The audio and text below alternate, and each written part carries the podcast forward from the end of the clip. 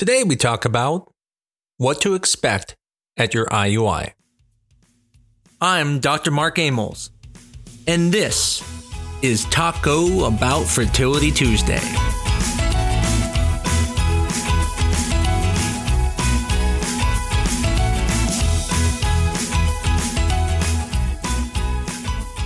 Now, I've done a podcast before on the IUI process, and if you're interested in that, definitely check out that podcast.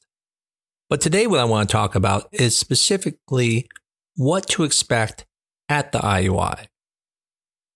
So if you don't know anything about the artificial insemination IUI treatment cycle, which I've done in the past, I definitely listen to that podcast.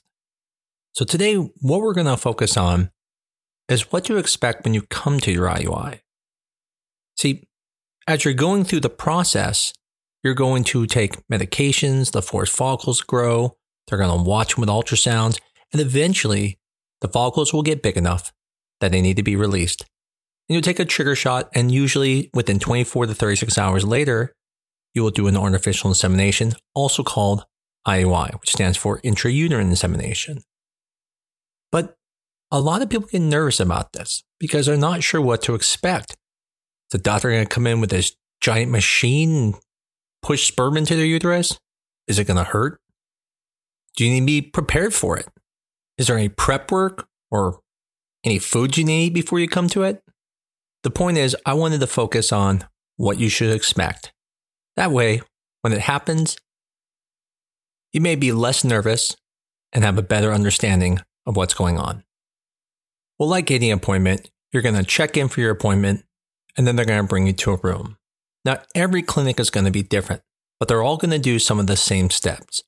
One of the first steps that everyone's going to do is verify with you that the sperm they have is the sperm that you agree is your partner's sperm or is the donor sperm that you're going to be using. There are many ways people check this. Some will do it through verbal confirmation. Some will do it through written confirmation. There are even some clinics who have electronic verification systems where you bring in your own card or QR code on your phone and they verify that the sperm matches up with the one that you're planning on using. So the first step is identification. Now, prior to the sperm being given or before thawing the sperm, the lab also did identification check. And they verified the person who was given the sperm, or identified the sperm that they're thawing to make sure it's correct. Most places will require your partner to bring an ID to verify they are who they say they are. So remind your partner to bring their ID to their collection. Now, before we move on to the next step, one of the fears people have is, what if I have the wrong sperm? Although this is very unlikely, no clinic can 100% say it's 100% correct because humans are involved. And anytime humans are involved, there are always the potential. But for most of the time, I would say it's probably like 99.9% chance it's a sperm it should be. So to help relax you, let's talk about some of the ways we do to prevent it from being mixed up. So the first thing I told you is the lab will verify the identity of the person giving the sperm. Usually the cup and all of the things that we're going to do to process the sperm are already pre-labeled. All these are verified to make sure they say the correct date, person, and partner. Sometimes additional identification markers will be placed, such as using specific colors. This way, everything is the same color for the same patient. Another thing that is done is that you don't work on multiple patients at the exact same time. So patients are staggered. So that way, samples aren't being run at the same time.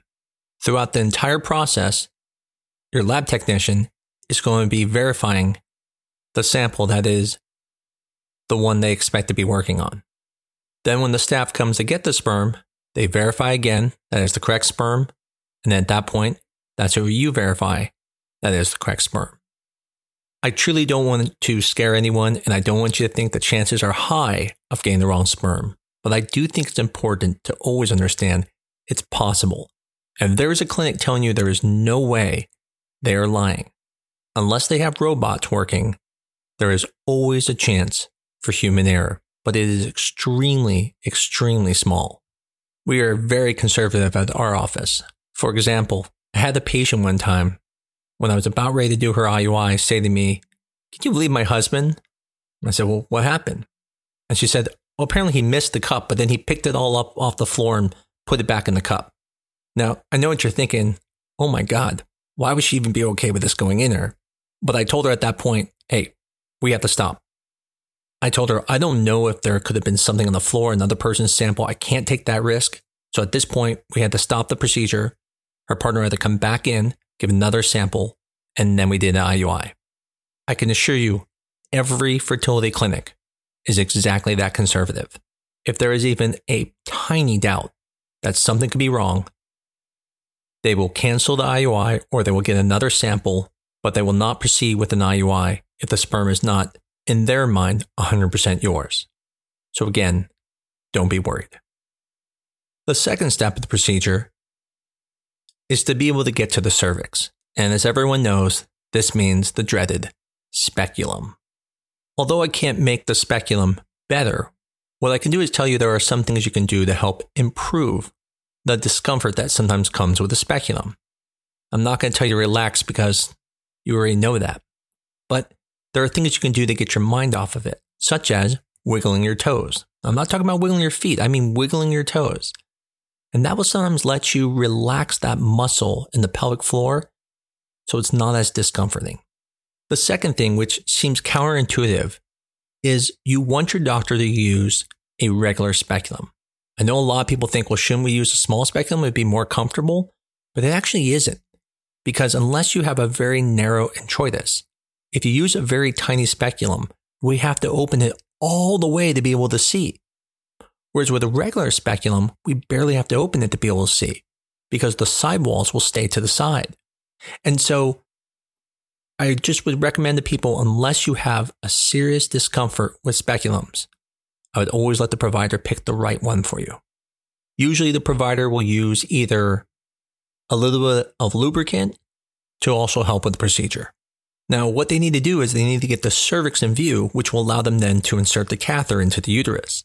The cervix is usually down. Now, for some people, it's up because they have a retroverted uterus, but for the people who have a forward flexed uterus, their cervix will be down. And that means they have to give a downward pressure to get the cervix in view. One of the things that you can do to help make the IUI go much easier is have a somewhat full bladder. Don't be uncomfortable. You don't want to pee on your doctor, but have enough of a full bladder that it's going to make your uterus tip into the right position and make the IUI easier. At this point, the IUI is ready.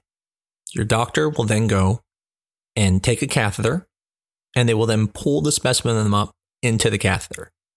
What they'll do is they'll then place the catheter through the cervix into the uterus and will usually touch the top of the uterus. Not everyone does that, but the reason I do that is because it causes the uterus to contract a little bit and spasm. That spasming mimics like an orgasm and causes the uterus to push the sperm through the fallopian tubes. At this point, a lot of people might have a little bit of discomfort because when you touch the top of that uterus, it causes cramping.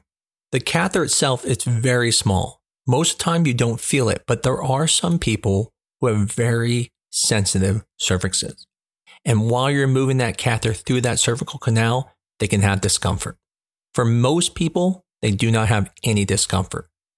But about 5, maybe even up to 10% of patients can have a little bit more discomfort than others.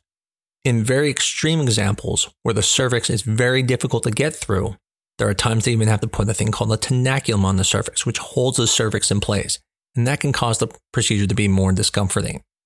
What they do is they use a device called a os finder or a dilator, and they open up the cervix so the catheter can get in there easier.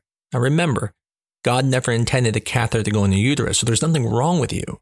They just need to open it because the catheter won't fit. As I mentioned, about 90% of people will have no issues doing artificial insemination.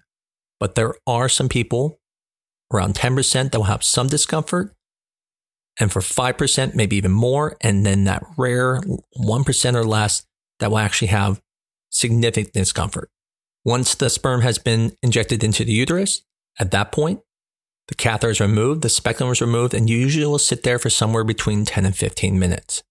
Now, what's interesting is you may get pain a little bit later, and people think it's the IUI that caused the pain, but it's not. In fact, what happened is you're ovulating, because when we do the IUI, we're doing it before you ovulate. And then hours later, you start having pain, and that is from ovulation.